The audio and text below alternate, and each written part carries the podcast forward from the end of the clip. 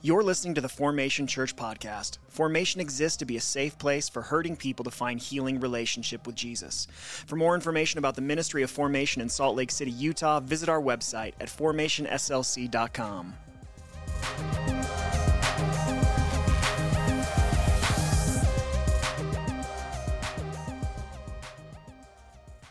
Well, this morning I want to start by talking about the power of listening. You know, listening has been shown to have deep and profound effects for both the person that is being listened to, which is what we assume, but it's also shown to have some pretty profound effects for the person doing the listening.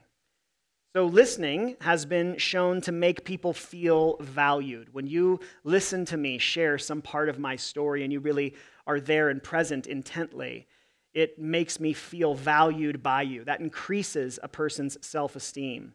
It also increases shared understanding, which strengthens relationship.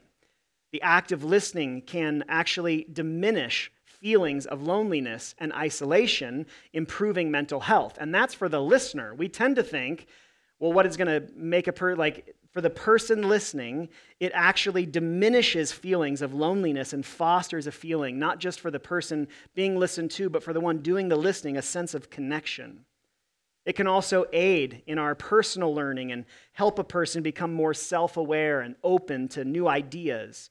And so, listening really just has endless positive effects. And my assumption is we have all had some experience of really being listened to, but I know I, I personally have experienced this many, many times. For instance, my, my friend Zach, who is one of my best friends, some of you have met him, he's spoke in our church before. He's a clinical psychologist. And so, listening is a significant part of his vocation. But I knew him before he was Dr. Sikora, and he was just a dope that shared an apartment with me and lived rent free. Okay, so he's doing just fine now, but there was a point where I was carrying a lot of the weight in that relationship. But, uh, but even before he became a psychologist, he was a great, great listener. And I remember one of my earliest memories of, of this is talking to him on the phone right after we found out that Tammy was going to have surgery uh, when she was pregnant with Ava. And I just remember being so stressed and so scared through all of that. And I remember calling Zach and him listening to me through tears as I drove home from work that night, telling him about all of this fear and stress. I also remember talking to him when I made the decision to, to start into therapy a few years ago. And I've talked to him many times since as I've worked through so much. He's listened to me talk about ministry challenges. He's listened to me talk about uh, family conflict. He was a very good friend to me through my experience with my mom's cancer. And so, in almost 20 years of friendship, we have had countless meaningful rela- uh, conversations. And that being said, here's what really surprised me as I was reflecting on this over the course of the last week. Do you know that I don't recall anything specific he said to me in any of those situations. Not one thing. Like literally, even as I sit here and I think about the many conversations that we've had, I don't remember a single thing he's ever said to me. Now, because I know him so well, I'm very certain that whatever he did say was filled with empathy and with wisdom, but I don't remember the specifics of anything he said. What I remember is feeling heard because of the way he chose to listen. And I think there's something really important for us to pay attention to in this. Because when it comes to these types of meaningful conversations that we are after in formative friendships, we may find ourselves at times worried or maybe insecure about not knowing the right thing to say. I, I, hear that as I interact with people all the time. I don't, I don't know, I don't feel comfortable in situations and conversations with people that are really going through a lot because I just, I'm never sure if I'm going to know what to say. But the truth is, there is often far more power in lending your ear than your words. And this is why Dietrich Bonhoeffer wrote this quote, The first service one owes to others in the fellowship, meaning the church, consists in listening to them. It is God's love to us that He not only gives us His word, but also lends us His ear. Christians so often think that they must always contribute something when they are in the company of others, that this is the one service they have to remember. They forget that listening can be a greater service than speaking. End quote. Now, I think what lends so much power to what Bonhoeffer is saying there is remembering the context into which he's writing. And so, if you don't know, in Bonhoeffer's mind, when he penned that paragraph, he was writing to Christians who were living in German concentration camps. So, I want you to think about that experience. Like, what are you going to say to someone that is experiencing that degree of suffering that's going to make them feel better about it? Like, that's not gonna, you're in a concentration camp. There's nothing you're gonna say that makes it feel better. But what is uniquely meaningful, healing, and connecting is listening to someone in that experience. And so today we're going to see Jesus himself model this very behavior as we come back to our story in Luke chapter 24. I've really enjoyed getting to move this. I think this is the slowest I've ever moved through one story before. And I've really enjoyed getting to just sit with one detail or one observation or one insight each week. And so as we rejoin Jesus and these two disciples on the road to Emmaus together, here's the big idea that I see surface in these verses. Our big idea is this listening is one of love's deepest acts. Listening is one of love's deepest acts. You know, in John 13 35, Jesus said to his disciples, I give you a new command love one another. Just as I have loved you, you also are to love one another. And one of the ways that we see Jesus love these two disciples in Luke 24 is just by simply listening to them tell their story of discouragement and disappointment. And so, if we are going to love like Jesus, as he called us to in John 13, if we're going to love like Jesus, we have to listen like him as well. And so, we're going to jump back into Luke 24. We're going to look at verses 17 through 19 together this morning. And I want to talk about listening prayerfully. Listening prayerfully. So, just listen and then, if you aren't familiar with this story, I'm going to fill in some context in just a second. But these are the verses that we want to sit with this morning. In verse 17, Luke says this Then Jesus asked them, What is this dispute that you're having with each other as you are walking? And they stopped walking and looked discouraged. The one named Cleopas answered him, Are you the only visitor in Jerusalem who doesn't know the things that happened there in these days? What things? He asked them. So again, we are intentionally taking this story in very small chunks. There is value in, excuse me, I just threw up a little apparently. In, uh, it's always awkward when that happens in front of a group of people. There's value in reading a narrative like this in one sitting so that you can over, understand the overarching scope, but there's equal value in going slow like this and noticing even a single detail each time we come to the text. And so, the insight that we need to notice this morning is Jesus' simple but loving decision to listen to these disciples tell their story, specifically without rushing to solve their problem. So, again, the world that these, as these disciples had known it is gone. Jesus, their Messiah, and their friend had been killed. Three days later, a few of Jesus' closest female disciples come back from a trip to his tomb, testifying to an encounter that they say they had with angels and that Jesus had risen from the dead. And sadly, these disciples don't believe them, and they are headed back, presumably home to Emmaus, in a state of profound confusion and discouragement that we have been labeling as liminality the last few weeks. But one thing that they got right is that they chose to go on this journey together. And so, as they walk and they talk, Jesus approaches them and interjects into their conversation. But remember, something about his appearance post resurrection obscured them from knowing that it was Jesus. And so, in their minds, they're just welcoming this stranger, and he invites them to tell their story. He asks, What is this dispute that you're having with each other as you're walking? Now, how much do you want to bet that Jesus knew exactly what they were talking about? Mean, that's one of the things that we see with Jesus all the time in the Gospels. He constantly knows what is in the heart and the minds of people before they ever verbalize it. So, certainly, Jesus already knew what they were talking about. He doesn't ask this question for his benefit, he asks this question for their benefit. Jesus knew that they needed to tell their story. And in response to this question, Luke says they stopped walking and looked discouraged. Now, here's why I think these details are so significant. in response to their obvious discouragement, I want you to notice what Jesus does not do. He doesn't rush to fix anything for them. And think about how easy that would have been for him. All he had to do was be like, ta da, look, it's me, Jesus, I'm back. And all of their discouragement, all of their disappointment, all of that would have been gone in an instant. Instead of doing any of that, he just patiently holds space for them to be able to verbalize their discouragement. And even when Cleopas is like, Are you really the only person that doesn't know what happened? Jesus responds with another simple question that invites him into the open to tell his story. Now, I want you to contrast Jesus' response with what we tend to do if we find ourselves in conversations like this. Oftentimes, we rush to one of three responses platitudes, advice, or avoidance. So, Christians especially love to rush to spiritual platitudes in situations like this. So, we say things like, you know, God will never give you more than you can handle. Or when God closes a door, he opens a window, which is one of my personal favorites. Please don't ever say that to me. Or we say things like, everything happens for a reason.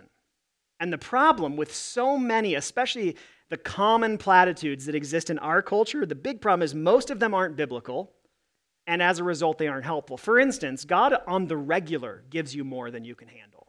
It's like one of his favorite things to do, actually, because he's trying to teach us to position ourselves in such a way that we allow him to carry the more than what we are able to handle. So oftentimes, these platitudes that we rush through, they aren't even true. So they sound trite, and they're dumb, and they're not true.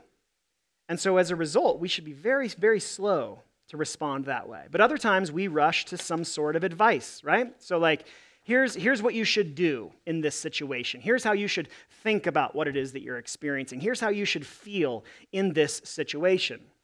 And advice certainly isn't bad. But the reality is, more often than not, you know, advice is not really what people need. What they need is to be invited into the open and listened to once they're there. And then finally, oftentimes we rush to avoidance.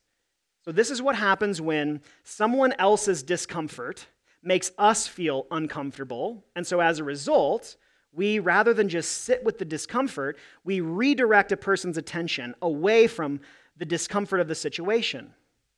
We do this with humor we do this by trying to take the conversation maybe in a less uncomfortable direction or just by denying them our full attention.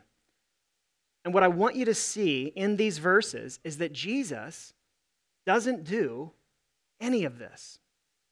Instead, he just invites it all into the open and then he listens carefully as they tell their story.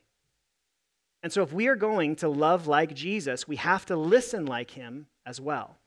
And so, I, I want to get super practical for a few minutes, and I want to talk about six tips for listening. Listening is one of the most, maybe the most important relationship skill, and it is like a muscle that has to be developed. And oftentimes, we go our whole lives and we're never really taught how practically to listen to people well. And so I, I want to hit on a few of these things. Some of it is going to sound so, so simple, but I want you to understand there may be nothing, nothing that has the power to radically transform our relationships like learning to listen well. And in the act of developing and learning that skill, we are transformed in the process as well.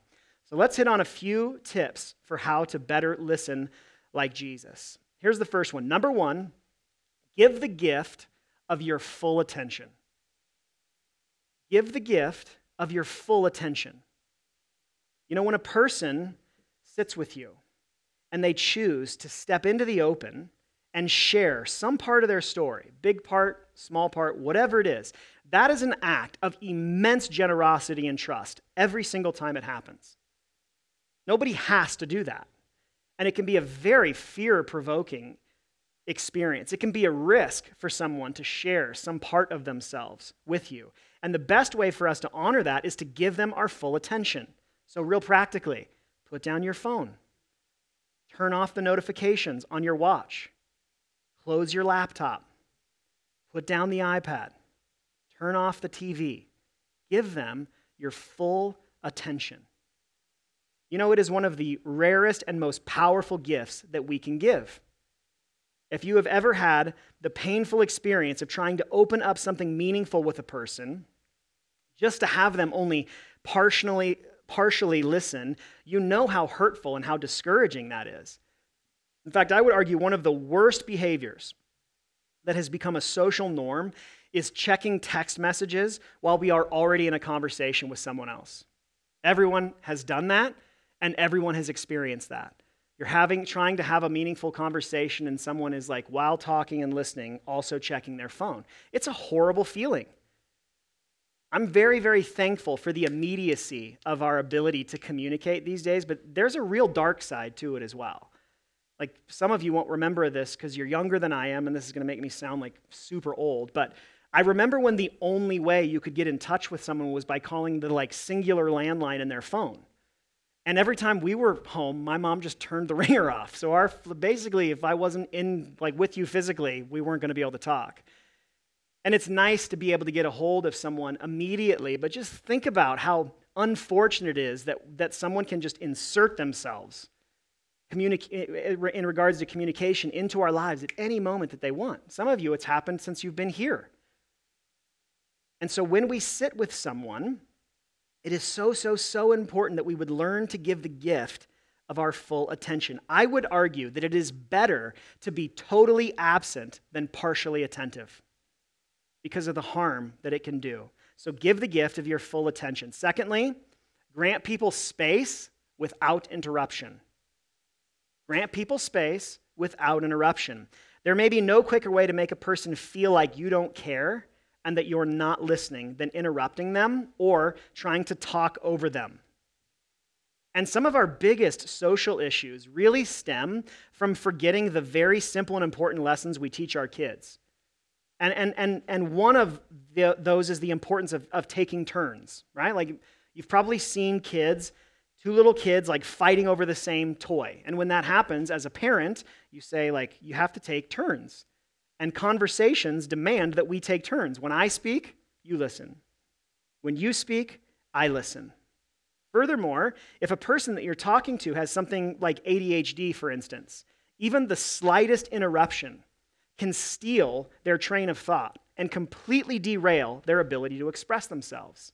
So, just simply grant people space without interrupting them. Thirdly, don't make it about you.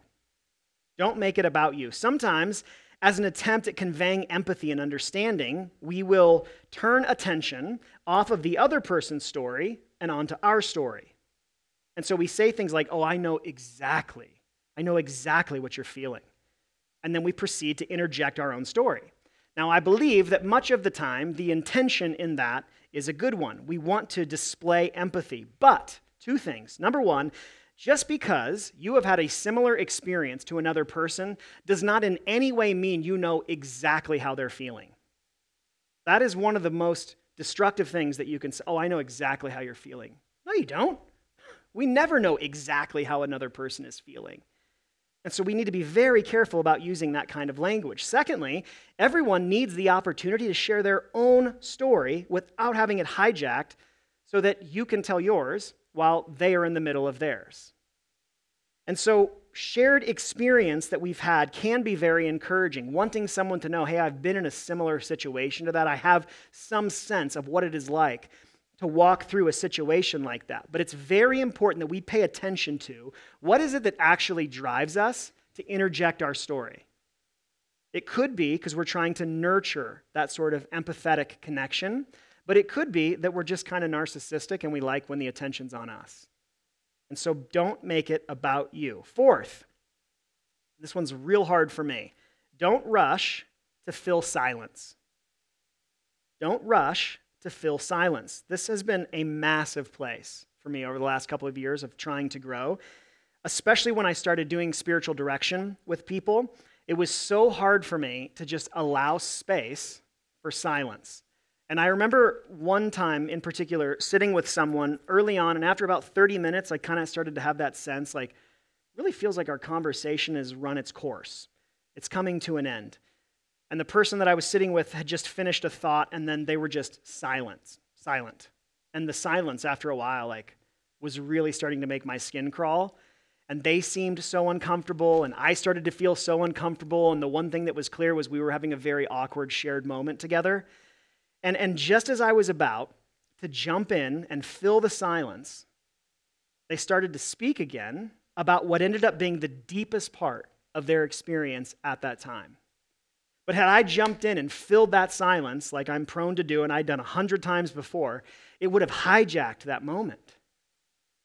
See, silence is the space in which God gets to speak. Silence allows space for a person to, to form and to make sense of their thoughts or their feelings. Silence is an, is an opportunity for someone to really fight for the courage to further step out into the open. And so don't rush to fill silence. Number five, don't look for problems to solve. This seems to be particularly a, a, male issue, so let's just camp here for one second. Don't look for problems to solve. Listening well requires that we come to a conversation with the right posture. And the posture of deep listening is one of really desiring to understand. The goal isn't to fix everything, the goal is to connect with God and one another in the midst of it. So, whether it's a friend in your life, whether it is your spouse or your formation group, tell yourself as you go into and you're in the midst of a conversation, I don't need to fix anything. I just need to give my full attention, my full presence, and listen intently. Sometimes our drive to fix and to solve people's problems is really about wanting to help for the good of the person. Oftentimes, it's because we just want the discomfort of the situation in our experience to go away. So the quicker I solve this, the quicker I feel better. So it's sort of about you, it's really about me. So as we come to these conversations, don't look for problems to solve. And then lastly, draw people out with helpful questions. Draw people out with helpful questions. Good questions create space and they give permission to a person to further explore their story and to further explore what it is that God is doing in and around them.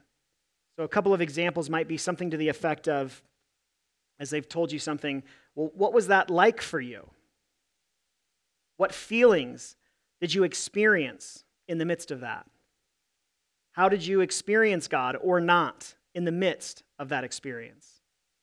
What happens when you pray about that? What questions did that experience raise for you?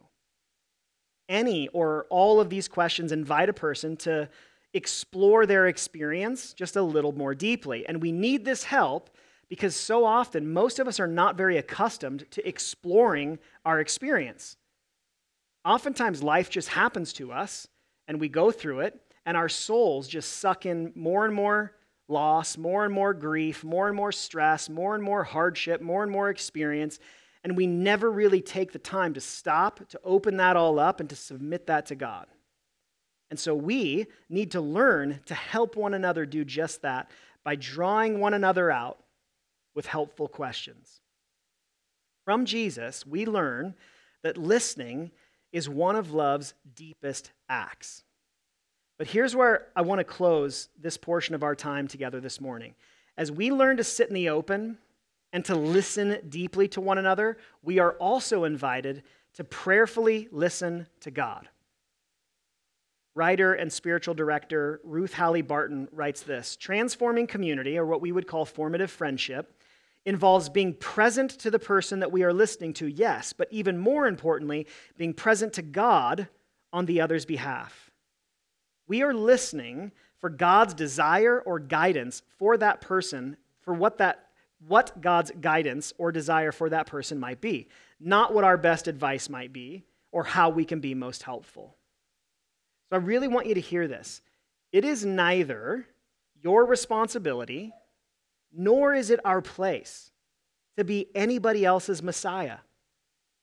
We can't save anyone. And more often than not, we can't actually solve most of the problems that people have. In fact, if we aren't careful, we may find ourselves trying to remove problems in people's lives that Jesus has actually allowed for the purpose of meeting them in the midst of it. And so before we ever say anything, we just commit to listen prayerfully to what this person is saying in front of us and to what God might want to convey through us to them. Listening is one of love's deepest acts. And so let's pray and ask the Spirit to help us to listen and to love through listening like Jesus.